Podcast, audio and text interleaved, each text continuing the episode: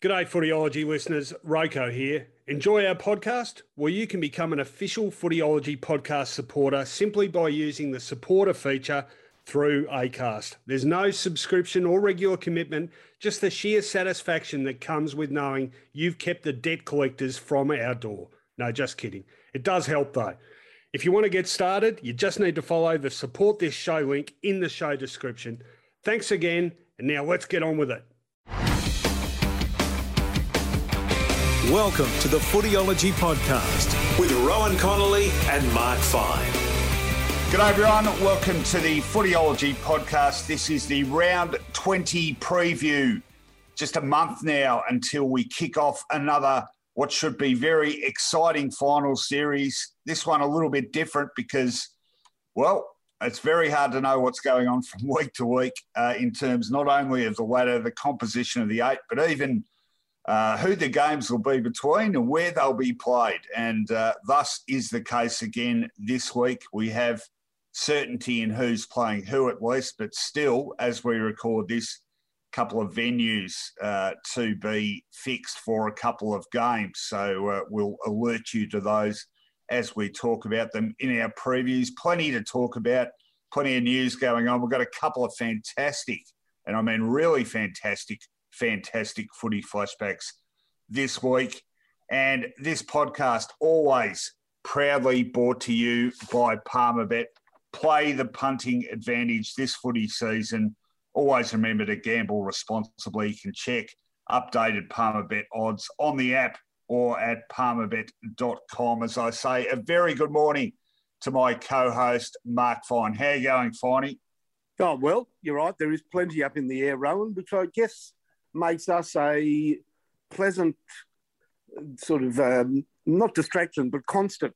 I would say at least people know that we've got our preview show that comes up every Wednesday afternoon, review on a Sunday night, and of course, uh, footy's footy uh, footyology's final siren after the big game on Friday. Not sure whether this week's game is all that big, but anywho, looking forward to bringing the preview. And as I say, constants in football, they're well appreciated, I think. Well, if the uh, game itself is no good, you can be assured at least the Footyology Final Siren will be good. Of course, live streaming on Twitter and Facebook after the game about 10.45 Friday night. And one thing you can always be assured will be good is a big, juicy hamburger, Finey, from the greatest takeaway food establishment in the universe. You're speaking of Andrew's Hamburgers, 144 Bridport Street, Albert Park, and the easing of the lockdown. I wouldn't say that we're totally out of the woods here in Melbourne and Victoria means that everybody can enjoy a wonderful Andrew's hamburger. Juicy. Now that describes those beautiful succulent meat patties, and you know the rest, people. It's a burger that's won awards and for very good reason. Why? Uh, because consistency, greatness, that's what makes a legend. I found out on Twitter that not everybody agrees with that, but still, I know what makes a legend, and it is consistently being at the top of the tree. Now, top of the tree, well, they don't build tree houses.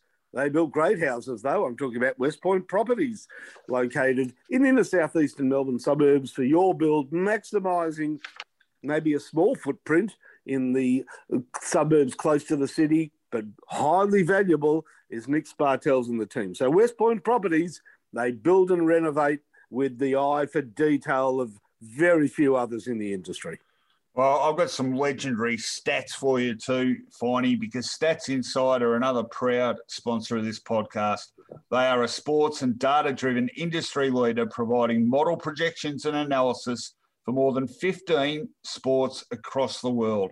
Stats Insider simulates an event 10,000 times to best understand both the range of possible outcomes and the probability of each result. Along with their famed pre match and in game projections, Stats Insider is also known for their full season projections, which is currently virtually unable to split the race for this year's minor premiership. Geelong slotted in as a 41.1% favourite followed by the Western Bulldogs at 40.4%. Stats Insider is also home to some of Australia's best independent sports writing and analysis. Everything is free to use on site, so check them out at statsinsider.com.au and give them a follow on Twitter at Stats Insider. I'm not sure if they're on Facebook, but best avoid that platform anyway because it is a sea of absolute nutbaggery. And that's speaking from personal experience. All right, we've got a heap to get through. Uh, let's waste no more time. On Footyology Newsfeed. Well, we like to kick off the news segment with the uh, the more uh, what should I call it? Uh, direct footy news, the footy news that really does impact on the games that we talk about every week. And uh, one obvious story does that indeed, and it is the suspension and then overturning of a one-game suspension to champion Sydney forward Lance Buddy Franklin of course, he got a week from the MRO for a very indiscriminate elbow on Fremantle defender Luke Ryan. Much conjecture about whether he should have got that, whether that in fact was a little lenient. a few precedents earlier this season, which have all been uh, treated with fines rather than a suspension. He did get a week.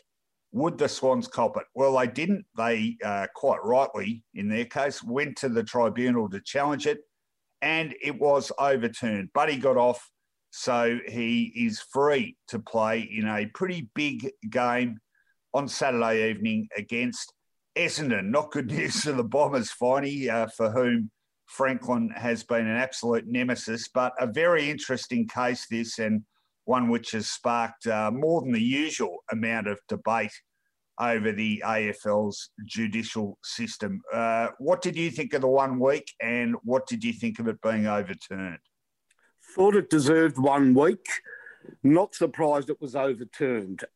The reason I'm not surprised it was overturned is that we have a, a fairly lenient tribunal that he is the appeals on the back of a fairly lenient maximum review officer that hands out the penalties. There seems to be little in their thinking towards maybe handing down penalties as a deterrent. I think they believe that all footballers go out there with the intention of playing the game fairly and anything untoward that happens now is basically an accident. Of course, we have the occasional fit of fury, and that does get handled quite ferociously. But any other incident that could come under the sort of umbrella of dangerous but clumsy. I think the tribunal almost says, you know what, players do not want to hurt other players. We don't need a deterrent. And therefore, we can go fairly easily on players. And I guess there are skeptics amongst football fans who suggest that champion players, the type of players that attract viewers to the game and, when possible, fans to the ground, are treated even more leniently. So I'm not surprised that Buddy Franklin plays in the big game against Essendon. I'll just say this that, you know, the next time that a player grabs the ball and he's tackled and he swings his arms around, and well, you know, if you're there and I contact you, bad luck. If somebody gets seriously injured, a, a broken jaw or a serious case of concussion, then the AFL can only blame themselves for not making it very clear that you have a duty of care when you take the field that extends beyond intent. Well, there were precedents uh, cited in this one, and uh, they were David Astbury uh, against Carlton for Richmond in the first game of the season, uh, Joe Daniher involved in one for Brisbane, and Luke Shuey of West Coast. All of those incidents were treated with fines. They were all, of course, graded initially low impact. This one was medium impact, which I thought was right because I thought there was probably, apart from the fact that the elbow was definitely the point of contact, there was more menace about this Franklin one. Uh, there was an argument used that uh, he was off balance when it happened. Um, I felt like he'd already taken a step or two to regain his balance when he did it. And a big one, he shifted the ball from hand to hand to allow the arm, which swung around and made contact with Ryan, to have uh, greater swinging power. So the intent, I thought, was pretty obvious. Um, I wonder if the tribunal subconsciously was uh, really worried about those precedents. And uh, I guess, you know, some precedents, they're not that sort of similar, but these sort of swinging arm things where a guy's being tackled, they do tend to sort of look pretty similar. So I thought there was a distinct difference in this one. I also think, and this is an ongoing argument, we've talked about it before, but this is another good example of the balance of power swinging way too far in favour of consequences and away from intent. And I know it's a complex issue and cases have to be treated on their merits and each case treated individually. But I think we've got a fundamental justice problem when uh, a thing that can be considered a pure football act, i.e., less so bump because we know the dangers there, but particularly a tackle, uh, when those, and some of them we have seen, end up with two, three game penalties, when a guy can get three times as much for something that isn't in an obvious act of play, as opposed to a bloke getting a third the penalty for what is clearly an unnecessary cheap shot, I think that's a major problem. And I think it's one that needs to be addressed sooner or later. And we rest our case, Your Honour. I have nothing to add to what really encapsulates the problem with the tribunal and the MRO at the moment. Well said, Ray. Well, we do talk about it a lot and we tend to keep going over the same ground, but I think someone needs to sort of step back from each case and, and the classifications and whatever and just have a look at that fundamental principle because the weighting of uh, intent versus consequence definitely out of whack. Anyway, the bottom line Franklin free to play and uh, continue that march towards the 1,000 goal milestone and probably tear Essendon a new one in the process because he has racked up some uh, pretty major damage against the Bombers, both as a Hawthorn player and as a Sydney player. Uh, I'll tell you one side, Finey, which won't be inflicting too much damage from here on in, and uh, it's your second team, Fremantle, because uh, I think the gig is up for the Dockers. Uh, bad loss to the Swans, no less, last week. Uh, they've got a really tough run home. They have got Richmond, Brisbane, West Coast, and your Saints. And uh, they're now doing it without Nat Fyfe, who is officially done and dusted for the season. He's already had surgery on the shoulder, which popped out in that game last weekend. And Michael Walters, a bad hamstring injury, at least four weeks on the sidelines, wouldn't be back unless the Dockers made it to finals. So you look at the ladder, and they are very much still a player in finals. But given that, uh, well, a few of us think they have way too much dependence on their leading couple of players, that surely has to be the end of the road for their tilt at finals in 2021. Add Rory Lobb, who is out with syndesmosis, very important and certainly a key player in their resurgent mid-season, or at least better form mid-season, with a couple of wins away from Perth. And yeah, it's going to be a, a bridge too far for Fremantle. We certainly need all guns firing with that run home. There is another player who whose season is over, a forgotten footballer, but his injury means that um, his career is over, and I think um, I don't know whether we've well we haven't had the official retirement yet, but Stephen Hill will no longer play league football. I believe. I think uh, we'll get that retirement through very shortly. Oh, interesting and and sad. Another injury too of uh, consequence, probably more so than it's been gi- given credit for. Geelong forward Gryan Miers. Um, he's had issues before with a fractured fibula, and for a second time this season, a small crack has been diagnosed after a knock in last week's win over Richmond. Doesn't require surgery, fortunately, which gives him some sort of chance of getting back, but uh, likely that he would at best be back in time for the first final. Uh, probably more likely some stage in the final series. Now, people will go, Gryan Miers, well, it's not Joel Selwood or Tom Hawkins. Well, I think Miers really gives them something. And uh, I, have got an, an image in my mind of last year's grand final where he kicked a terrific goal on the run, which sort of kept the Cats in the contest as things were starting to look a bit ugly.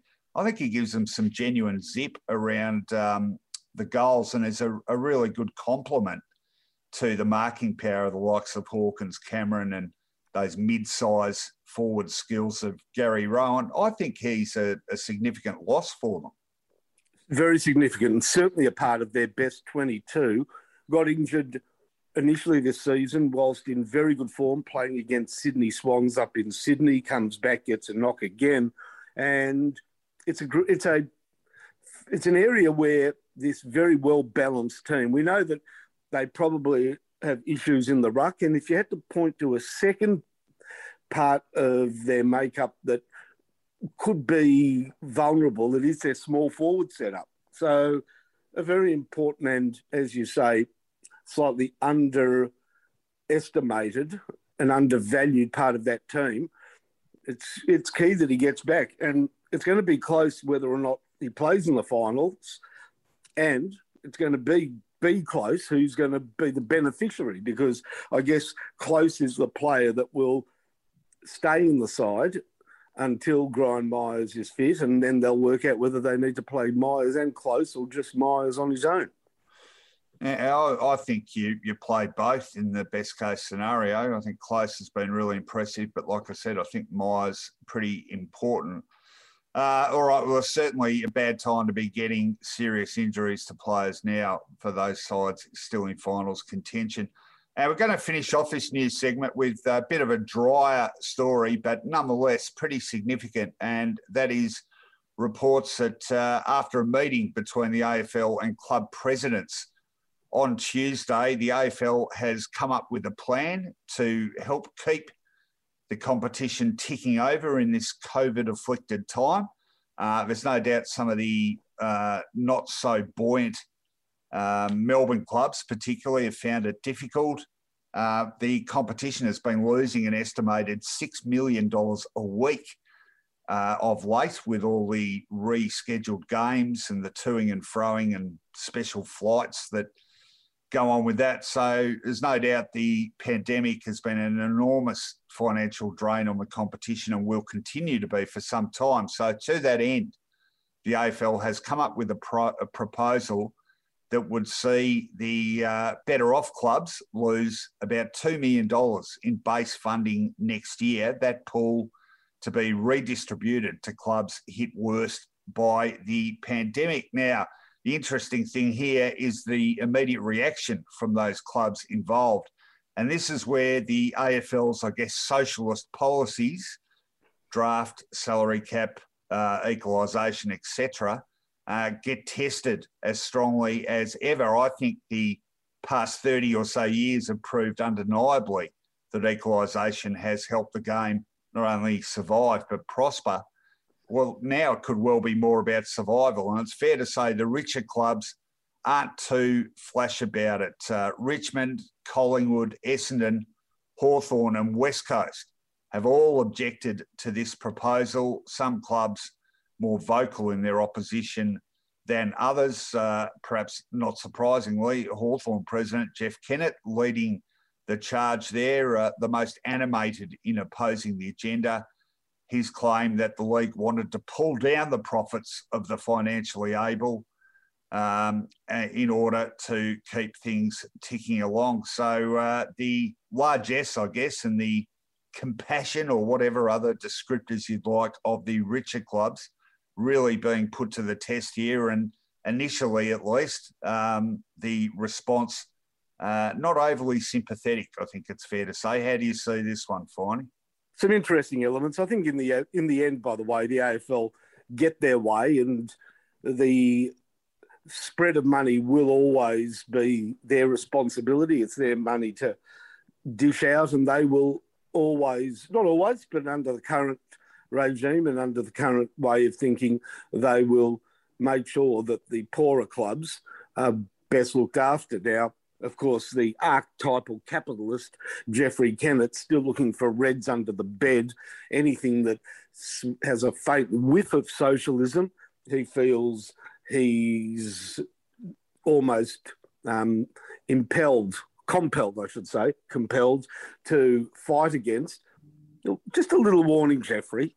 You know, your club is still probably financially benefiting and and still enjoying some of the sunlight from the triple premiership run under Clarko, and then of course a flag a few years before that. It wasn't all that long ago that even on the back of a magnificent era, your club was backs to the wall facing a merger with Melbourne. Hawthorn, I believe, of those big, powerful clubs, is the one that could be most vulnerable going forward. And just careful, and careful how you phrase your opposition to this, Jeffrey, because, you know, uh, be just be warned by history that Hawthorn isn't always in the top bracket. Adelaide and Geelong are financially viable, but they said that they had no opposition to the plan. And the other interesting factor was the club that once used to lead this chorus, of course, was Carlton under the likes of John Elliott and John and Rice and other famous leaders of the club. Um, now it's a different world at Carlton, and they certainly had no opposition to the idea of sharing the money with an eye of helping the less financial clubs because they're no longer top of the pops. Well, they have certainly been the beneficiaries of some AFL largesse themselves. And uh, again, just to give you an idea of the extent of the damage being wrought here, um, the AFL has indicated the league could potentially lose up to $50 million this year with a minimum loss of 20 million. Uh, that depending on what happens in the finals with crowds and whether, in fact, we will have crowds at the finals. Um, the, at the very least, we know that uh, if a majority of finals are in Melbourne, they'll be with severely reduced crowds. Of course, no crowds in Melbourne for games for another two rounds. So it's uh, very precarious times for the game, and I would have thought uh, no better time for all hands on deck and the uh, esprit de corps to kick in. And like you, I think uh, it'll end up happening, but uh, it's just certain people need to make certain noises in order to maintain their public profile and uh, make sure they're still uh, somewhat approaching as relevant as they once were when uh, certain of them led certain states in certain political positions, i.e., Jeff Kennett, if you need that drummed out to you. Uh, all right, interesting times, precarious times for the game as a whole, precarious times for plenty of teams in the race for a final spot. Nine big games to be played in round 20. We've got the best previews of all of them coming right up. On Footyology, wrap around. Well, round 20 kicks off Friday evening at Marvel Stadium, a crowdless Marvel Stadium, unfortunately and particularly unfortunately, because this one could probably do with a touch of atmosphere. It is St Kilda up against Carlton, 7:50 p.m. the start time. Palmerbet uh, saying on the head-to-head St Kilda, pretty warm favourites. You can get a dollar fifty-three head-to-head against the Blues for the Saints. The Blues, you can get two dollars fifty head-to-head. Their chance of upsetting the Saints. Stats Insider, what have they got for us on this one? Well, incredibly, the Saints are just half a game outside the top eight still, despite those two losses in their last two games. And according to the Stats Insider futures model, still have a 20% chance of barging their way in. As for the Blues, they likely blew their outside chance in their loss to North Melbourne last week, where they were once again blown to pieces defensively. They rank 15th for total points conceded this season. They are 11th and 13th for uncontested possessions and metres gained differentials, and they sit dead last for tackle differentials. No doubt at all, Finey, that that loss to North, particularly that miserable third quarter, seven goals to nothing, exposed Carlton's defensive deficiencies can they find something and have they turned to anyone at selection to assist them in those endeavours. You bet they can. How about this for a name expected to come back against St Kilda? Not saying that uh, he's going to win them the game, but the long awaited return of Charlie Curnow is Who? on the cards. Who? How about that one? That's interesting, isn't it? Yeah. So, so, yeah, I think he'll play because uh, no sign of the all important Harry McKay with that toe injury, and that makes him vulnerable at the top of the Coleman medal hunt. Sort of makes it interesting, but he's likely to miss out again. Now they've got a first game possibility, and that's Brody Kemp. He might come into the side as well, and so possibly Lockie Fogarty. The guys to miss out. Matt Cottrell seems to be just hanging on, and possibly Stocker or Owies.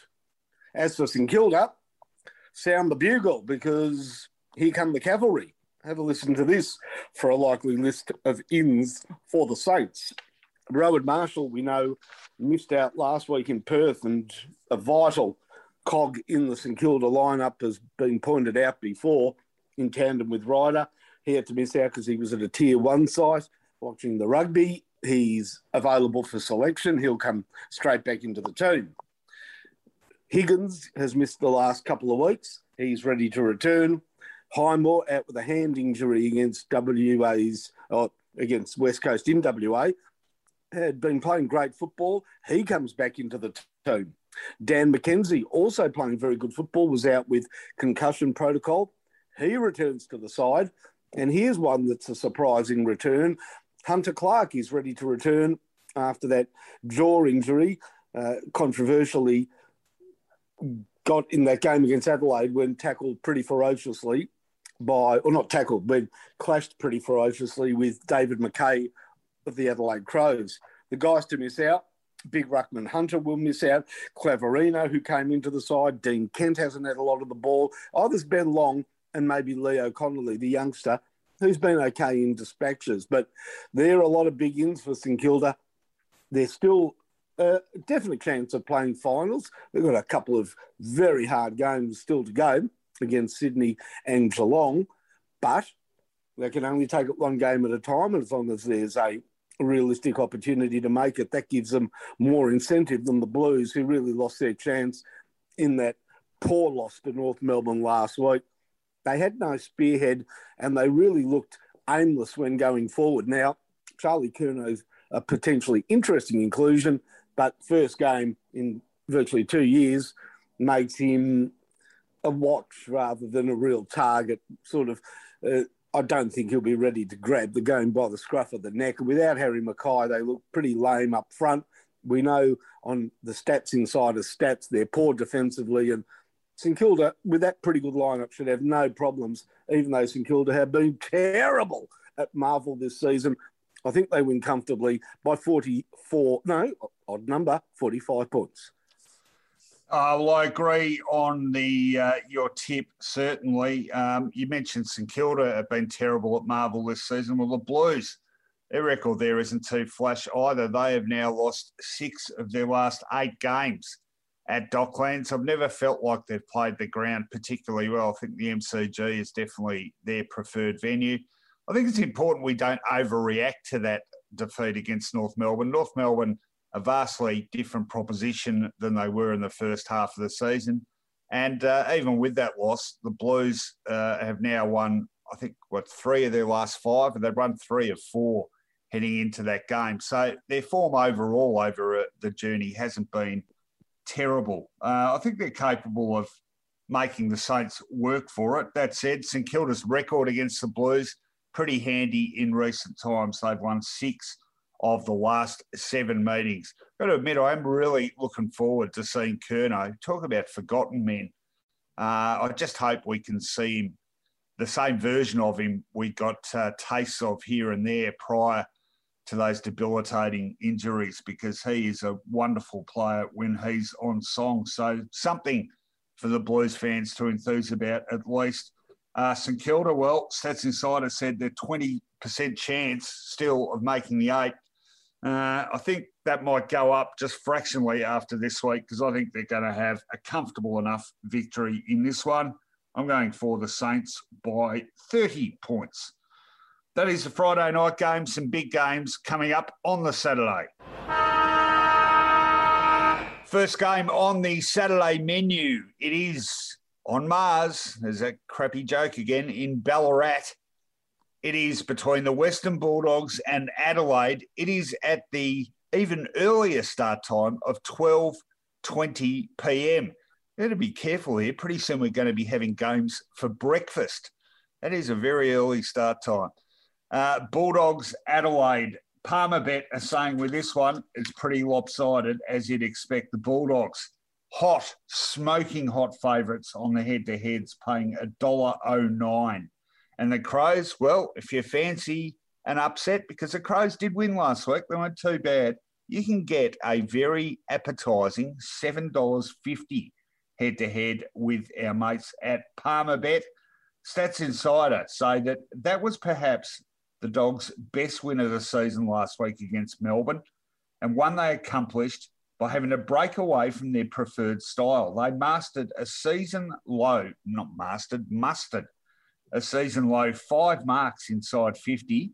They were outpossessed and they were out tackled, yet they were able to lean on their prestigious talent, such as the now even money Brownlow medal favourite Marcus Bontempelli.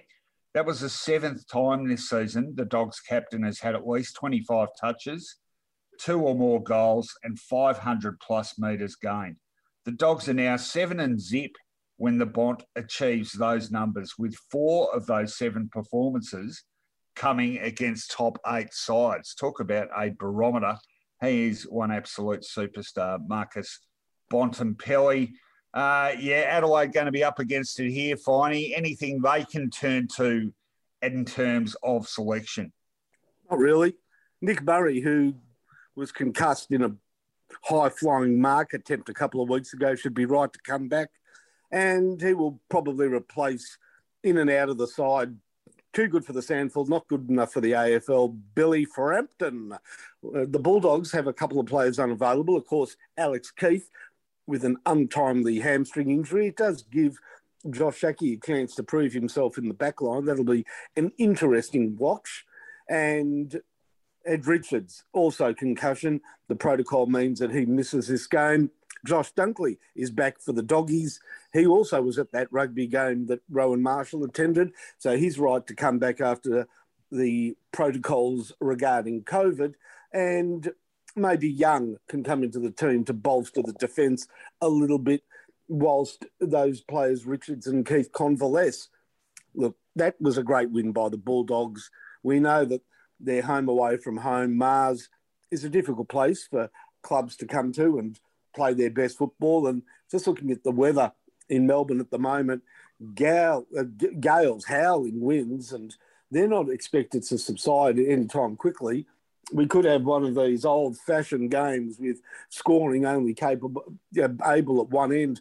Could make for an interesting watch, but no, I can't see Adelaide having the players to master the conditions or to muster enough of a score to beat the doggies, and especially because they're sort of concerning more with their own football than winning games and, and locking down on others.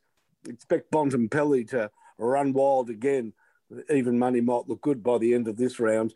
I'm saying the doggies in tough conditions to win easily by 39 points.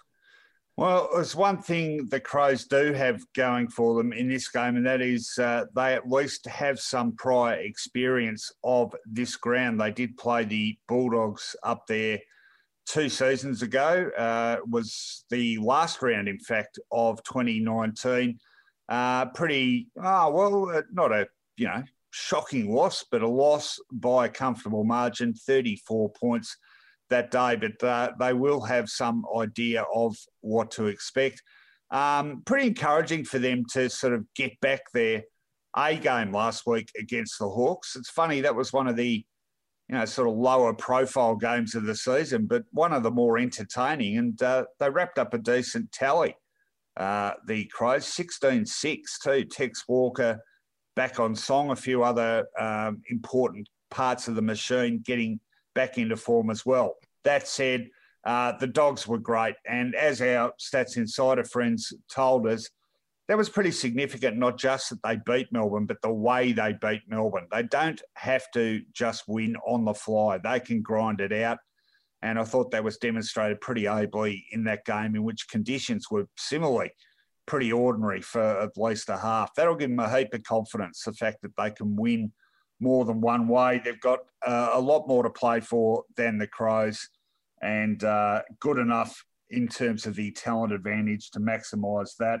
I think the conditions might keep the scores lower. Um, so I'm not predicting a blowout here, but I am going for the Bulldogs by comfortable enough 28 points. All right, that is the first game on Saturday. Uh, the second one down in Hobart. The third game of round 20 at Blundstone Arena in Hobart, 1.15 p.m. It is between North Melbourne and Geelong. Of course, the AFL having negotiated with two state governments a, quote, sterile corridor, unquote, to enable teams to play games in Tassie. So good on the Tasmanian government for coming to the party there pretty lopsided, the betting with Palmer Bet on this game. The Cats, understandably, very hot favourites, paying $1.20 on the head to heads. North Melbourne, after some really good recent form and really good win over the Blues, they are still uh, very much the outsiders at $4.60. Now, while North Melbourne has spent each of this year's 18 rounds on the bottom of the ladder, say Stats Insider, few would regard them as the definitively worst team in footy. Yes, they've conceded the league's most amount of points and scored the AFL's least, yet they have emerged as a completely different team after their round 12 bye. They've lost just three of their past, uh, sorry, three of their last six now and all to teams in the finals hunt. And in two of those matches, they were still good enough to have a half-time lead. Four and a half wins at the bottom of the ladder. Only got to win one more game, and it'll be, if they end up with a wooden spoon, the best tally by a wooden spooner for more than 20 years, believe it or not. So looking pretty good. Nonetheless, the odds against them, against the ultra consistent Cats, uh, we talked about Gryan Miers before, Finey. Obviously, one change there for the Cats. Any others on the horizon? Well, Geelong actually have, Rowan, a couple of injury concerns. And the main one is Joel Selwood. He was subbed out against Richmond last week with that cork to the quad, and they won't be taking any risks with him. Do they fly him down to Hobart? I probably think that they don't. And of course, as pointed out earlier on in the program, no Gryan Miers to consider as well. So a couple of concerns there, and uh, they'll have players to come in, and we'll just see out of uh, the guys that sort of knock on the door regularly, the likes of Zach Guthrie, etc., who gets that job. As for North Melbourne, well, they're going to miss one of their stars. The real emergence this year of Tarryn Thomas will be halted slightly because he's out with concussion protocol. Uh, Tarrant can replace Tarrant, though. Robbie Tarrant ready to come back in the side, as is Jack Mahony, who's proved a bit of a live wire, and he might come in for Will Phillips. Look, a dollar twenty seems big odds for, uh, sorry, thin odds for Geelong with North Melbourne. Good odds offered there because they do um, instinctively, I feel, play well down at Hobart, and they've had good results there this year. The draw against GWS, the standout. The problem I have though look, Geelong, so good in recent weeks. I mean, they've defeated Richmond, really extinguished their claims this season. The week before, they travelled up over to Perth and were brilliant against Fremantle. And I think a lot of it is on that defence and what a defence it is. And so miserly, how does a team like North circumvent that? I mean, Larkey's been great, but Blicavs can take him. Zurhaar always dangerous, but more a pop gun forward than somebody you can rely on to certainly beat the Cats. And defence is often the springboard for winning games. And I think it might be the case down in Hobart. A bit of a slog. Won't be an easy win. Might not be an easy watch, but I've got Geelong by 17. Yeah, well, the uh, the venue's certainly an interesting factor in this, isn't it? Geelong hasn't played there before. Um, I'm, I do not know if the dynamics of uh, Bellerive Oval or sorry Blundstone Arena are that different to too many other grounds, so it doesn't necessarily propose uh, uh, throw up that big a hurdle. Um, we talk about North liking the venue, and that's what it feels like to me. The, the stats don't necessarily back that up. They did have a fantastic record there until the start of 2019. Uh, since then, it has been a struggle for them. They've played eight games at this venue. They've only won three of them. They've lost four and they've drawn another one. So batting at less than 50% on this uh, supposed, uh, well, not fortress, but certainly kindly uh, second home for the Roos. Look, super impressive against Carlton. Super impressive in that win over West Coast in Perth. They're playing some really good footy. Uh, you're right, though. Tarryn Thomas, he was superb last week, and that is a major loss for them. And uh, look, I think the Cats, uh, they can, well, this is their time, the Cats. I've actually written a column uh, this week, which you'll be able to read on Footyology tomorrow about uh, it being really, in a way, Geelong's premiership to lose now. I think their experience is going to just be so valuable given the sides they're coming up against, particularly in the finals. North Melbourne not going to be one of them, but uh, I'll certainly have it over the Roos for experience. I don't think this will be a pretty game. I think the Cats might uh, do another one of those grind it out, slow it down, uh, strike in a devastating burst type wins, which is sort of how they won over Richmond too. Uh, pretty dour affair apart from this burst of five goals in nine minutes by the Cats in the second term, which effectively won it. I can see that happening again. I do think they end up winning comfortably enough. Uh, I'm going for the Cats by 22 points, the Richie Benaud margin there. All right, next game. Still plenty up in the air with this one, but let's talk about it anyway. The mid-afternoon game on Saturday. It is 3:10 p.m. Eastern Time. It is Gold Coast against Melbourne. Uh, can't give you a venue, unfortunately, because as we record this, still hasn't been confirmed. This game originally scheduled for TIO Stadium in Darwin. Uh, that will not be the case. Uh, you'd think somewhere in Queensland, one of those two venues there, but yet to be finalised. Uh, that, of course, affects the betting. So, uh, as we record this, still no head to heads available for Palmerbet, but they will be there as soon as the venue is announced. So check on the Palmerbet app or at palmerbet.com when we do have a venue and you can see what the head to heads are offering there. Give you the tip, they'll be pretty lopsided as well. Uh, that said, though, the Suns have had some reasonable performances lately, not so much in the second half last week in the Demons' form not what it was earlier this season. To that effect, Stats Insider tell us the Suns rank dead last for both contested possession and clearance differential, and 17th for inside 50 differential, yet are clearly making some massive strides. They had a five goal halftime lead against the Lions last week. They lost by just hmm. 11 points to the Dogs, and they beat both Richmond and GWS the previous two weeks. As for Melbourne, well, since that nine game unbeaten start to this season, they're just four wins, four losses, and a draw. And they still haven't topped 100 points in a game since round seven. So, at forward set up for the D's continuing to be an issue. Lost a bit of their outside zip too. I'd suggest uh, what can they do to get a bit more pep back in their step, Finey?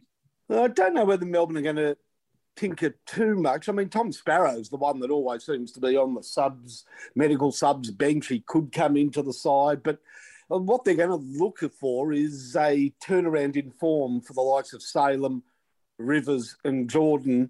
And I think they all absolutely survive to play against Gold Coast. As for Gold Coast, they made a mistake last week. They played Oleg Markov. They shouldn't have. he was coming back from a hamstring injury, and how long did he last? Two minutes might have been a different story because they would have been well served with uh, another player to call on, possibly rather than Markov. Look, Brodie came on and played well. He holds his spot in the team. I think they might play Zach Smith. Uh, McInerney ran roughshod over the part-time ruckman of the Suns, and coming up against Max Gawn, Smith looks a likely inclusion.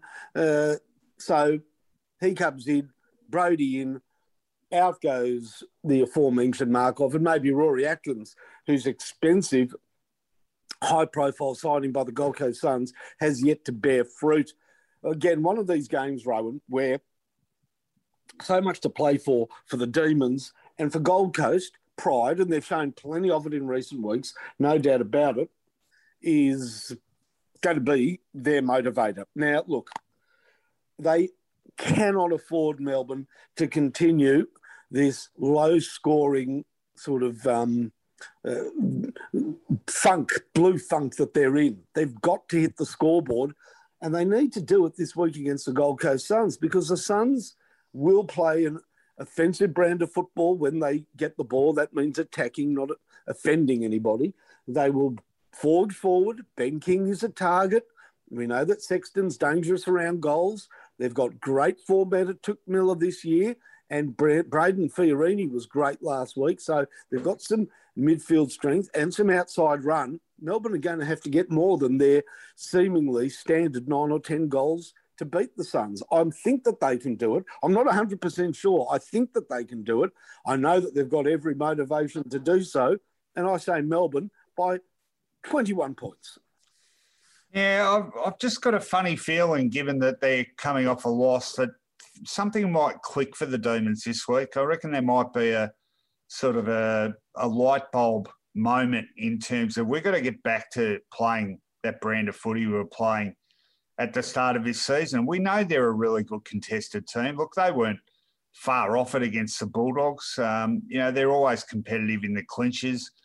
They really have stopped generating a lot of that rebound and drive off half back and through the midfield. And, you know, Langdon's a big part of that. Jayden Hunt's a big part of that. Salem, he's dropped away from what he was. You know, just those guys that give him the little bit extra on the outside, I think, have uh, just fallen away. And I, I, I, don't think that's coincidental that the team's performances have fallen away at the same time. Gold Coast, well, what Stats Insider is saying is true. I mean, if you look at their body of work over the last six or so weeks, given what they're usually serving up, uh, it, there are definite advances being made. That said, that was a ridiculous turnaround uh, last week. You can't be going turning a, a five goal lead into a massive defeat. It was something like 70 something points, the turnaround in the finish. So that's back to the bad old Suns. Uh, in terms of opponent, funnily enough, given Melbourne hasn't actually been outrageously successful over this decade or so, um, Melbourne's record against Gold Coast is pretty intimidating. They've played 14. The Demons have won 11 of them, uh, including the last eight in a row. In fact, Gold Coast's last win over Melbourne uh, was at the MCG all the way back in 2014. So they're due. Um, this could actually be a, a, good game to watch, I suspect. I think the weather wherever it's played is likely to be sunny, the ground firm. Uh, we see the Suns are capable of playing a pretty attacking brand. And like I said, the Demons desperately need to recapture theirs. I think they'll do it comfortably enough in the finish, maybe a bit like last week, the Gold Coast giving some cheek early, the Demons pulling away and going for them to win by 36 points. Uh, which brings us to another mid afternoon fixture on Saturday afternoon, this one in Melbourne. 4.15 Saturday afternoon, MCG, uh, unfortunately, with the gates locked. That is the time and the place of the battle between Collingwood and West Coast. Of course, some wonderful finals clashes between these two most recently. Well, not most recently, they had an elimination final last year. But uh, in terms of the venue, think back to that epic 2018 grand final. Uh, both sides, I think it's fair to say, not what they were then, particularly the Pies. Believe it or not, they're still in contention for the wooden spoon. Haven't won one of them since 1999. So a uh, bit of work to do to avoid that. Palmerbet are saying that even though this game is in Melbourne and the Eagles haven't been travelling well, they are pretty warm favourites in this one, paying $1.55 head to head. Collingwood, $2.47 you can get on the Magpies. Stats Insider say the Eagles have won a couple in a row now and firmed up their September chances to 68.5% probability of making the eight, according to the Stats Insider futures model. Last week was just the fourth time in Dom Sheed's 137 game career where he's had at least 30 touches and kicked multiple goals in a game. And the first time he's produced those numbers in nearly two years. He was certainly pivotal in that win over the Saints. With that said, West Coast are still unproven against either good teams or outside of WA this season. They've lost five of their last six games in Victoria, and they're just three and five when they've travelled interstate this season. So it's an age old problem for them, one they overcame when they were able to win that premiership, but seem to have regressed into some bad old habits. Finally, uh, they got some key players back over the last couple of weeks anyone else coming back for the Eagles? And what about the Pies? Are they going to give a chance to another kid or two? Well, for the Eagles, they cannot consider Liam Ryan, who hurt his hamstring early in the game against the Saints, and they've got a, a few choices to come back. Jack Redden, possibly, Alex Witherden. If they're going like for like, maybe Isaiah Winder, who was in the team early in the season, is a forward and could replace Liam Ryan. As for Collingwood, of course, no Scott Pendlebury out for the year with a fractured leg, but they welcome back another forgotten man. We spoke spoke about Charlie Curnow earlier on. Well, how about Jeremy Howe? Bit of a forgotten man, but a spectacular footballer, and he'll be welcome back, welcome back into the Collingwood side. I think they put him straight back in. He doesn't need to play in the VFL. Let's have a look at Jeremy Howe, and we love the way he plays the game. I thought that kid Tohill, the Irish boy, was a little bit out of his depth and he might be replaced. And if so, they could bring in, well, maybe the likes of a Tom Wilson. He's had a, a little look at league football, but if they're playing youngsters, he's the obvious replacement.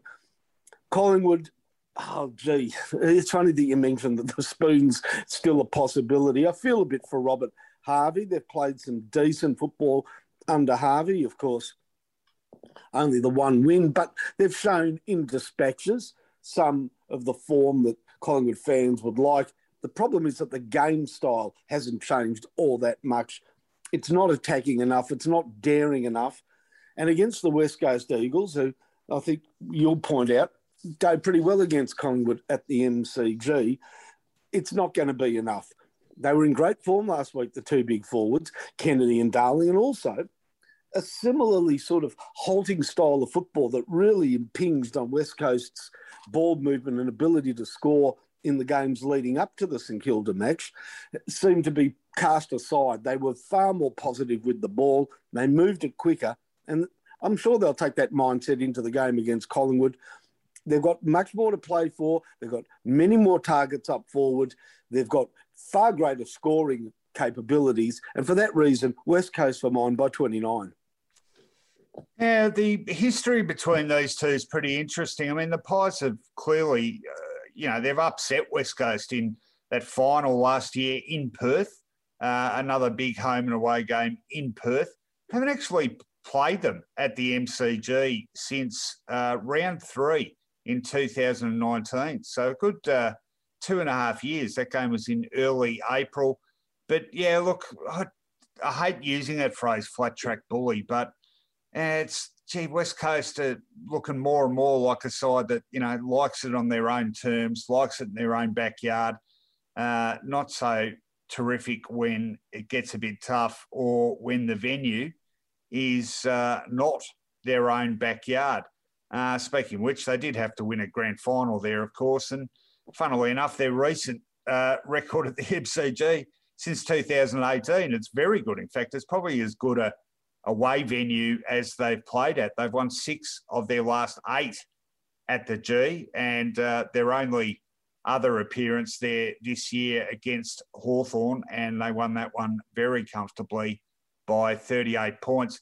Look, they were uh, that was a high quality win over St Kilda last week. The Saints um, were presenting their better selves, and the Eagles had to work really hard for it. And I think that'll help their um, return to some something approaching closer to their best form.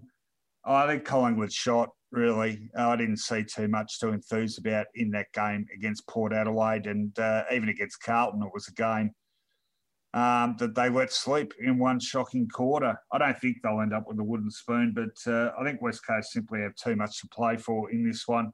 Can't tip against them. I think it'll be, yeah, it might be uh, hard work for much of the journey, but I think West Coast will merge with the points. I'm going for them to win by 12. Uh, that brings us to a big Saturday night game. This one initially on a Friday night, now big still big on a Saturday night. Let's talk about that. Well, these two teams have had some epic clashes over the years. Haven't had too many of them in Queensland, though, and that is the venue, the Gabba specifically, for Essendon against Sydney, 7.40 p.m. Saturday evening. This time the Swans are going to start pretty warm favourites with Palmer Bet paying $1.34. Essendon a more lucrative $3.29 after a pretty ordinary performance last week. That, of course, on Palmer Bet. Always remember to gamble responsibly. This is an absolute must win for the Bombers, say Stats Insider, with their final eight prospects now down to just 22.8%. I'll tell you what, they'll slip a fair bit lower than that if they lose this with the Western Bulldogs to follow next week. So tough prospects for the Bombers. Uh, Sydney has assembled one of the league's very best offences, and of course, uh, to that end, very, very relieved about the overturning of Buddy Franklin's suspension. Uh, their 88.5 per game scoring record against top eight teams is the AFL's best figure. Worryingly for Essendon is the fact they've got the sixth worst defence in the league. So, gee, the Swans have had a remarkable metamorphosis. They were a, a dour side that now is very attractive to watch. They were a famously low scoring team, which now can mix it on the scoreboard with even the best sides in the competition. Uh, well, finally, St. Kilda, uh, St. Kilda, Sydney don't need to find a replacement for Buddy Franklin. Anything else there talking about? And what about the Bombers? What can they do to freshen things up. A few quibbles about their selection last week. Well, your man uh, looks right to return. We'll have to pass a fitness test, but Kyle Langford would be a welcome inclusion into the side. Not only does he add to the midfield that looks a little bit tired. We know that Parish and Merrett have had great seasons, but their output was less than expected in the loss to the Giants. And I uh, wouldn't be surprised if they return with Alec Waterman because I just don't think Cutler cuts the mustard. As for their opponents, well, Sydney welcome back a couple of players also impacted upon by that now notorious game of rugby down in Melbourne. Callum Mills can return to the side, as can Cunningham. And uh, there's some spots there. Ronke most likely to make way for the Swans. He'd be one that would miss out. Maybe Bell as well. He seems sort of just in the side and uh, I think they'll be the two changes. Look, uh, Franklin's re inclusion into the team, of course, after initially getting a one match suspension, will go a long way to pressing the back line. First of all, makes it very difficult for Essendon to cover because Sam Reid is back in the team as well. So that will really stretch Essendon's defensive capabilities. But where I think Sydney have an edge over the Bombers is through the midfield. They've got that magnificent ruck in Hickey. Draper is going to be able opposition, but I think Hickey, with form on his side, still needs to be beaten, and I haven't seen him beaten much this year. The problem is that Parish, so brilliant for so much of this season, is now having to combat a bit of late season fatigue and also regularly coming up against a tagger. Does he get George Stewart? I think he may, and he's one of the best in the business. So, where do Essendon win the ball through the middle? Shiel came back into the side. His obvious limitations were shown again as he screamed in for an important goal and missed for the Bombers, but his ball getting ability will be appreciated. For mine, the Swans are clicking and clicking at the right time of the season. How about that forward line? I mentioned Reid and Franklin. Heeney now seems to be a real danger. Five goals last week, or was it six? And he now stands up as another likely max winner. The other one, Tom Papley, could have had six. What was it? One goal, five, a couple on the full. Boy, too many guns up forward for the Swans, too much good form. The Bombers, you know what? They could play really well and still lose this one. I think they will play well, but they'll go down by 17. Yeah, I agree. Um, I, I, tell you what, I mentioned some epic battles. They have have ritually been very close games. In fact, the last four games, the biggest margin in any of them, 10 points. The Swans, of course, won by three points earlier this season at the SCG. Uh, last year, a six point margin, Essendon winning that one early in the season. Uh, Essendon beating the Swans at the MCG in 2019 by 10 points and the Swans winning the earlier game at the SCG by five points. So, uh, what is that? 9, 14, 24 points, just the aggregate in the last four meetings. I can see this one being close. There's something about these two sides which seems to make it close.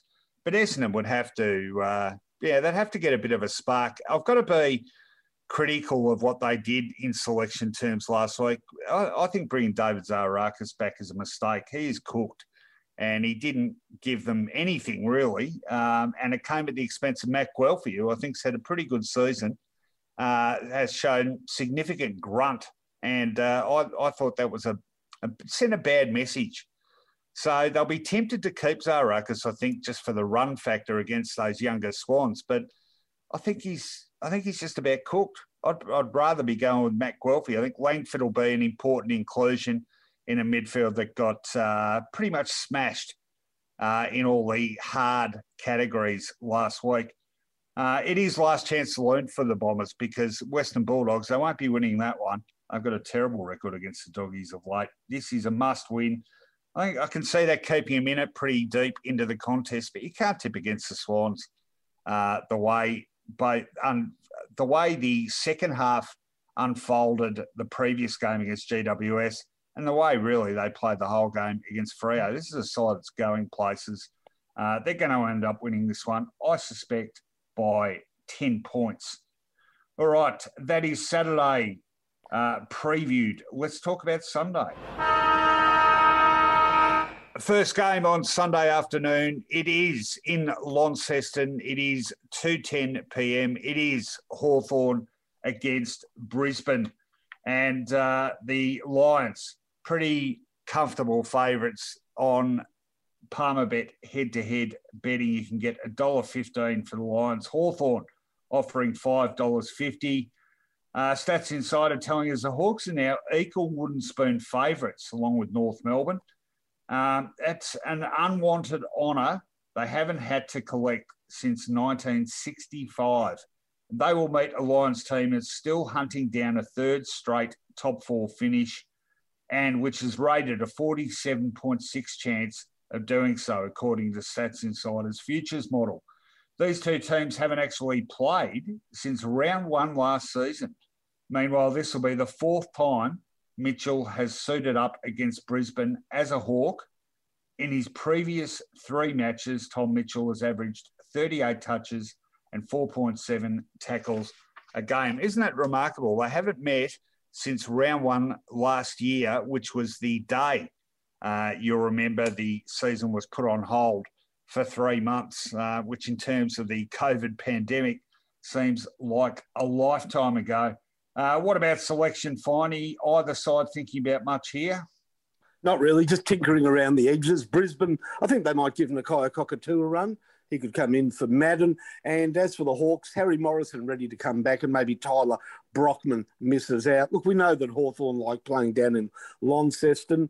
It's certainly not an easy place for a team like Brisbane to go. The players will get a bit of a shock when they step off the plane because it's a darn sight cooler than what they're used to, but they're a better team. And at the moment, Hawthorn, who are inconsistent and have shown that they can certainly, um, you know, rattle the cage of better teams, if not beat better teams. They've had some good wins, good wins in recent times. A win over GWS was full of merit. Nevertheless, Brisbane in that second half against their Q Clash rivals, the Gold Coast, really shook off the cobwebs, didn't they? And that forward line, it's multi pronged and many, many dangers there. And I, I sort of look to their scoring ability, especially at ground level, with Lincoln McCarthy playing career best football. He's good in the air as well. Charlie Cameron, he's going all right. Don't worry about that as being too much for the Hawks to handle. Yes, Tom Mitchell's a good midfielder. Does he get enough support? O'Meara, he's had a, a sort of a patchy season. Worpel, at times good, maybe not as effective as when Mitchell is not in the team. But Brisbane do have some real midfield strength. Of course, we know that it's been a patchy season for Lachie Neale. Zorko, though, is a very good player. Nothing patchy about your favourite man, Jarryd Lyons. He's a super midfielder. And there, there's just too much ball winning ability, I think, for Hawthorn to handle.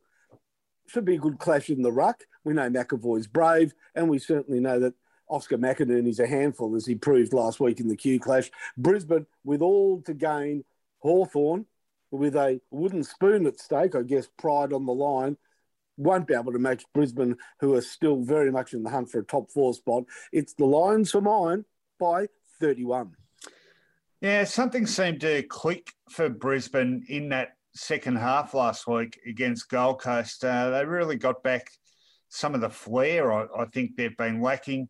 Um, they'll need a fair bit of resilience too in a game like this. It's not just about the opponent, about the venue as well. Although, having said that, they have won their last two uh, appearances at this ground in Launceston against the Hawks. In fact, they've won four of their last five against the Hawks before that uh, loss to them in the first game of last year. I can't get over that. Nearly two full seasons since they even played each other once. Uh, look, Hawthorn, I think it's all doom and gloom for the Hawks. So actually uh, pinned something along those lines uh, yesterday for Australian community media. Um, they've had some decent individuals emerge this season. I think Lachie Bramble, uh, the most recent one, he's been a really good pickup out of the mid-season draft. Um, when you actually run through their young talent, there's quite a bit coming through. So not all doom and gloom they're just not gelling the way we're used to Hawthorn teams gelling. And that's something Brisbane seemed to do very effectively last week. I th- like I said, I think this isn't an easy venue to play at. I don't think you often see sides win big down there, and I don't think Brisbane will win big. I think they will win, however, by 16 points. Two games to go in round 20. Let's talk about the first of them. Okay, next game on the agenda. It is GWS up against Port Adelaide. We have a time, 3.10 p.m. Eastern Time. Still don't have a venue, yet to be confirmed as we record this podcast.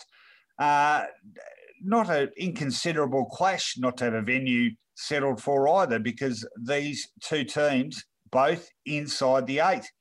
Port in the top four. Of course, the Giants winning their way back into that top eight with a good victory last week over Essendon. Uh, we don't have head to heads here from Palmerbet, of course, without a venue. Check back at the Palmerbet app or at palmerbet.com when that venue is announced. Uh, always remember to gamble responsibly, of course. Stats Insider say the Giants just won't go away, grabbing a top eight spot for just the third time in this season's 18 rounds, though they've only rated a 25% chance to hold that position, owing to a brutal run home, which starts with the power this week and will then include a trip to play Geelong at GMHBA Stadium. Speaking of not going away, the power just won't yield on a top four spot and is still rated as a 55% chance of holding on to a double chance come September. Critical game for either side, Finey. What are they considering at selection? Well, Port Adelaide uh, have Orazio Fantasia, one of a few small to mid-sized forwards that have been out available, and he'll come in probably for Woodcock. How about these for some ins for GWS? That now infamous rugby game. Well, the effects of that are over. So back into the side, Toby Green. Uh, also, Matt de Boer can be considered, and Kieran Briggs, all of whom missed out because of that game. And they may all come under due consideration. Green is certainly, of course, to come back in. Stephen Coniglio was a late withdrawal last week, and he can probably make his way back into the team as well. O'Halloran becomes vulnerable, as does Tanner Bruhn. And for the rest of the team, it's going to be a bit of a selection headache squeezing those players back into the side. So let's say definite ins for mine are Toby Green and Matt de Boer, and the others uh, might have to wait until late Thursday night to know whether they've made it or not. What an interesting game this is. GWS are in the eight, and uh, they certainly last week I thought were really good against Essendon down at half time. Their midfield responded, and what a good game it was by uh, the likes of a Hopper who played really well, Taranto, Kelly, all good, and Tom Green, who I thought was fantastic for them. So they've got some midfield strength, and that forward line looks so much better with Toby Green in it, doesn't it? You've got Hogan as a bit of a target, and he's been a welcome return to the side. Himmelberg hits the scoreboard, but with Green, I think it's going to be a tough ask for Port Adelaide to hold that firepower out with that midfield starting to click. As for Port Adelaide, I didn't like the way they sort of were in second or third gear for most of the game against Collingwood last week. Yeah, they got the job done, but an undermanned Collingwood side with Pendlebury off got within nine points in the last quarter. I don't think that's a good sign. I'm not sure about Port Adelaide. I'm not sure about GWS, but I did like their endeavour last week. And I think that they, with a spot in the eight, an unlikely spot early on in the season beckoning, can muster what is required to beat Port Adelaide, which is a, a four quarter earnest effort. GWS by 11 for me. Yeah, toughest game of the round to tip this one, no doubt about that. Uh, look, Port Adelaide, top four side, you don't get there without decent reason. But I've got to say, they haven't impressed me overly for some time. That win against the Pies included. It was, as you say, just a, a, a just do enough sort of win. Uh, and GWS, well, look, I mean, they've been as up and down as anyone. But again, that's pretty impressive stuff in that second half against the Bombers. And uh, I think most importantly, their key players are playing well at the perfect time. Whitfield was outstanding for them. Uh, Josh Kelly, uh, very destructive in that second half. Uh, and Toby Green, of course, he's more than just icing on the cake. He is just so critical to that team in terms of top eight sides hard to think of a player who's more uh, important to their side than Green is to the Giants. Started to get a bit uh, out of Jesse Hogan as well, and I thought their defence held up pretty well too. So, um, look, they may lose that spot. Stats Insider tell us they've got a, a tough run home, but uh, they're certainly going to give themselves a chance, I think, uh, which makes this one critical for them to win. Their record against the Powers pretty good. They've won five of the last six. Another of these strange head to head clashes where these two have played only once effectively in the last year. So, uh, yeah, they don't uh, know each other that well, these two. I think GWS can keep the finals flame flickering for another week, but I think it's going to be really, really close this one. I'm going for the Giants by two points. One game left in round 20. Let's preview it. The final game on the round 20 schedule, it is in Perth, 5:10 p.m. Eastern Time, and it sees Fremantle taking on Richmond, and both sides in a pretty ordinary spot. The Dockers uh, comfortably defeated last week and losing probably their two best players for the rest of the season. Richmond ugh, the finals flame just about extinguished for the defending Premier. So uh, neither side coming into this with uh, a full head of steam, it's fair to say. Uh, Palmerbet have the Tigers, even though they're visitors, they have them favourite, paying $1.55 head to head. Fremantle paying $2.47. Stats Insider are calling this an early elimination final for two teams having very peculiar, hard to judge seasons. If the Dockers win, they could very well be back in the top eight with only three games to go. As for Richmond, they too could force their way back in. And with games to follow against North Melbourne, GWS, and Hawthorn, you'd think it'd be more likely than not that they'd stay there. That said, no Dustin Martin. In fact, you can't talk about this game, Finey, without uh, looking at the incredible catalogue of injuries to key players from either side, can you? Well, you can't, and unfortunately, you can't replace the five for Fremantle. Walter's form hasn't been good this season, but again, hard to replace. Josh Treacy, the big sort of bulwark forward, was out with illness last week. He'll return to the side, and it opens the door with five out for a first year midfielder to get his uh, make his debut, and that's Nathan O'Driscoll. So Fremantle can unveil a newbie there. As for the Tigers, Dion Prestia, what a stop-start season he has had. Every time he's come back, he's injured that hammy again. Well, they say he is ready to go. So let's give them the benefit of the doubt and say that they're going to play him and he can come into the side for Jack Ross, who's been a bit disappointing when he's come on a sub. Well, which way do you go in this game? instinct tells me pick Richmond, so I will. Why? Because they've still got a couple of big key forwards to kick the ball up to. And even without Dustin Martin, they've got a midfield with Cotchin and Prestia, Lambert, and Edwards. So there is enough depth there to certainly test what is now a stretched Fremantle lineup. Don't underestimate how big a loss Rory Lobb has been as well for the Dockers. And I just go back, harken back to that game against Geelong where they were simply rudderless. They, they just were incapable of scoring. And you know what? Uh, unfortunately, I can't see things improving for them. Not with the lineup that they're going to go in with against the Tigers. So Richmond for mine by 19 points. Uh, pretty simple equation, this one for me. Fremantle minus Fyfe and Walters equals uh, Fremantle reserves or close enough to it. Uh, that's how important those two are to what they do, with all due respect to the other players on that list. Uh, they do have a chance because Richmond is uh, in some pretty woeful form. Um, poor again against Geelong last week. They did rally in that final quarter kicked five goals after barely managing one prior to that. But uh, I wonder what uh, amount of that was due to Geelong just taking the foot off the pedal a little with the game squarely won. As for the venue, well, the Tigers have played at this venue twice already this season.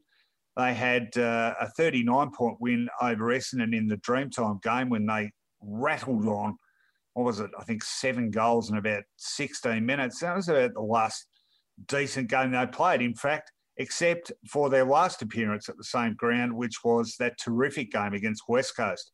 They lost that one by four points in round 13 and have barely given a yelp since. So, uh, going to be tough for them here, but Fremantle in absolute disrepair in terms of personnel. Uh, I think Richmond's still good enough to get the job done. Won't be by a lot, though. Both sides severely compromised at the moment. Uh, I'm going for Richmond to win this one by 14 points. That is round 20 previewed. Uh, one bit of this show left. It's our favourite segment, of course. And can I just say, before we hear that wonderful uh, theme music for it, that these are two of the better flashbacks you're ever going to hear.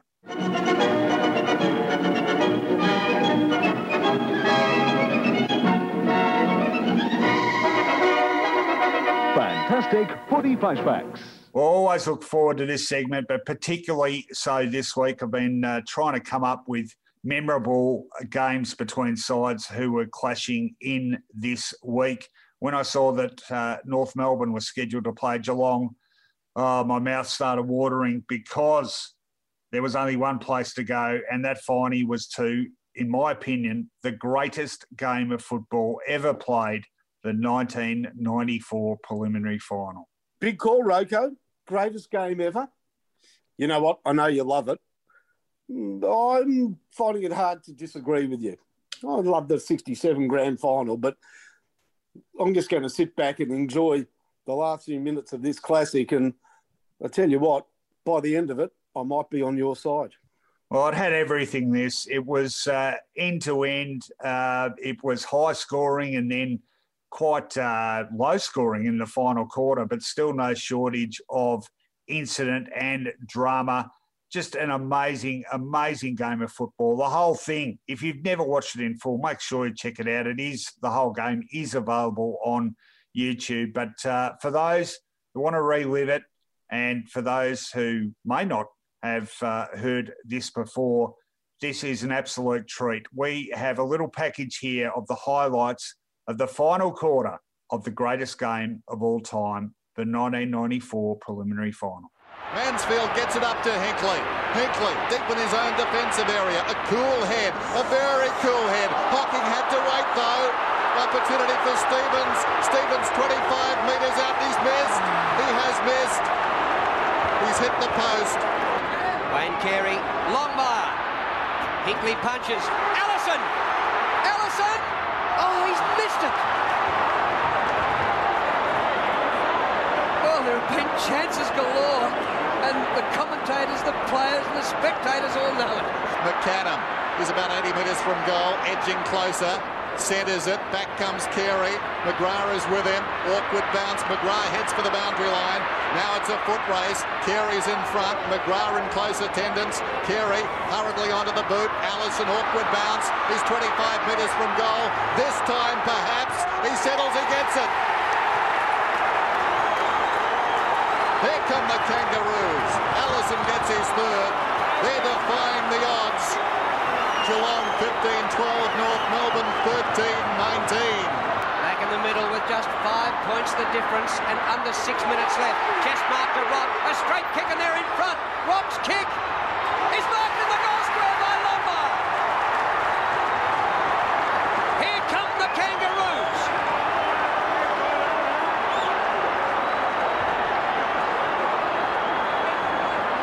Oh boy, Geelong led by five goals in the third quarter.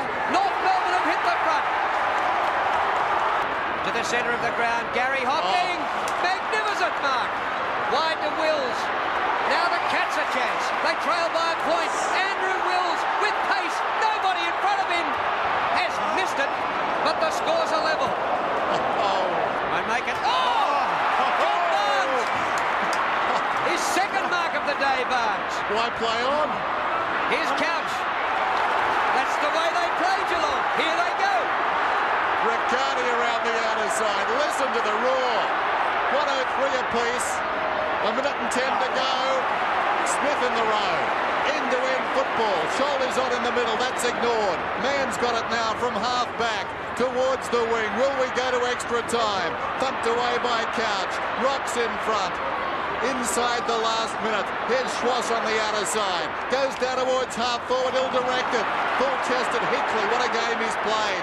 Back towards half forward and Couch. We're down to 45 seconds. Inside the 50. Will's got a hand to it. Laidley, possibly the best on the ground. Heads for the boundary line. Run the spell over and the ball's out of bounds. And the clock stops at 34 seconds. North Melbourne defence have been tremendous this last quarter. They've stopped everything that Geelong were throwing at them. 103 points apiece. Last boundary throw in, surely. Last roll of the dice for Geelong. The ball towards the boundary line. Pickering's over and out. 25. 25 seconds left. We will get another boundary throw in. Ablett's a man. He's got to take the jump here. Ablett's got to jump, grab and have a snap. Watch him. Like in the 89 grand final. Hocking had a big lead. Mick Martin gets it. But onto the chest of Colbert. There's 18 seconds left. Colbert, what will he do? started on the bench. We're down to 10 seconds. Colbert. And the mark is missed down there by Barnes. Right on the boundary line. Tudor. He will kick after the siren. Oh my goodness me. There were two seconds on the clock when Ablett took the mark. There is no justice in football. Was the look on the face of Michael Martin, the master all day, and this game will be remembered for this kick. Gary Ablett, five metres out. Any score will do. Geelong are in the grand final. Oh, what a famous finish. You know what? I actually forgot that Anthony Stevens and Brett Allison missed really gettable goals. I mean, I've got to say, would we have had that fantastic finish had they been on target? So great to listen back and oh, poor old Mickey Martin, hey, bro. Yeah, I was uh, well one goal in the last quarter of the Cats, and uh, it came after the siren. Martin had played an outstanding game on Ablett. Um, that seriously, that last couple of minutes or even minute and a half, I don't think I've seen ninety seconds of footy like that. Uh, one end to the other, back to the other end. Uh, the drop mark by Barnes, uh, Brownless fumbling one that uh, was was bouncing to him and he fumbled it over the boundary line. Barnesy taking the mark in the defensive goal square and for some reason handballing to Peter Riccardi. Riccardi's run. Leigh Colbert has a chance to win it for the Cats. The ball drops short. Leigh Tudor's floating punt, etc., etc. It's just like I've never seen so much drama in the space of a bit over a minute. But uh, that, even the last couple of minutes, just symbolic of the game as a whole. Just an incredible game of footy. And I, I really couldn't urge you more strongly. If you'd never seen it in full, take a couple of hours out to just sit down and watch it on YouTube. You're in for an absolute treat. All right, finally, I've set the bar pretty high there. Uh, can you accommodate me? Well, I've got to say, Rohan, this might not be the greatest game of football all time, but as far as dramas, subplots, great commentary, and a finish to beat the band, I think I'm in the running. I don't want to give it away. Let's go back to 1992. Fitzroy, uh, even at that early stage in the 90s, really a club that everybody knows are fighting for their survival. They're at home at Princes Park. Doesn't that say it all? Facing the might of a very strong Collingwood team. We pick it up with about two or three minutes to go. So the margin is three points. Just over two minutes left. Caven has got Dundas if he can find him. Manson with the fly. Well played, Stevens. Left foot though by Collingwood by Fraser. Seacap, oh, here's the goal. Pert goals. Collingwood in front. And what about the irony of that? Gary Pert. Well, Pert's had a dirty afternoon. Started at full back. He's moved up onto the half forward, half back line, now at the full forward line, and he's covered himself, or has he covered himself in glory? That's the goal that's put them in front, Collingwood. A series of mistakes. The ball, fortunately, falling into Pert's hands. Well, it's a game of centimetres so often. An unlucky touch by a Fitzroy defender deflected it from a teammate. And the Collingwood man waiting behind an ex-teammate. Fitzroy now desperately, with a minute 40 remaining, must get the next goal. They trail by three points. Collingwood 13-11. Fitzroy 12-14. A magnificent come from behind situation here for Collingwood. And it will be a victory if they can last this next 125 now. Down goes Lyon. Was he pushed in the back? Not according to the umpire. Monkhorst suggesting he was holding the ball. And we'll have a bounce. Done a terrific job in the last quarter, Monkhorst. Marvellous game of football, this one. Here's the bounce then. Paxman with the run, gets it down. Taken by Francis. High kick towards the outer side wing. And from there, it will run out with the assistance of McEwen. So a throw in on the wing inside the last minute of the game. Paxman and Monkhorst will ruck. And we're down to 40 seconds now. Monkhorst back Good towards play. the boundary intelligently, but Broderick in the road. Left foot guard with a chance. Paid. Too far out to score, you'd think. He's kicked three. There's 30 seconds remaining. Must go quickly now. Last chance for Fitzroy. What a fitting finish this is. Roos! No, unable. Still an opportunity. Abbott can't crash his way through. Roos's left foot kick is a goal! Unbelievable finish. Oh. Well, you talk about irony. Roos to match Pert. What a contest. 13, 14, 13, 11. And gone. if ever a captain has kicked a goal, it was then. Well, he really did lift himself. He's come down from centre half back. He's flown over the top of the pack. He just couldn't control it. Abbott tried to take them on, bust the pack, but he couldn't do it. But then Roos in the fortunate position of kicking that left foot snap. It's put Fitzroy back in front. Can they hang on? There's 11 seconds. It's been one of the great games. No question about that. 10 seconds remaining. Can Collingwood pull something out here? Gale misses. It's ticking. It's ticking. Fitzroy have won it. The Lions will win it. Here we go.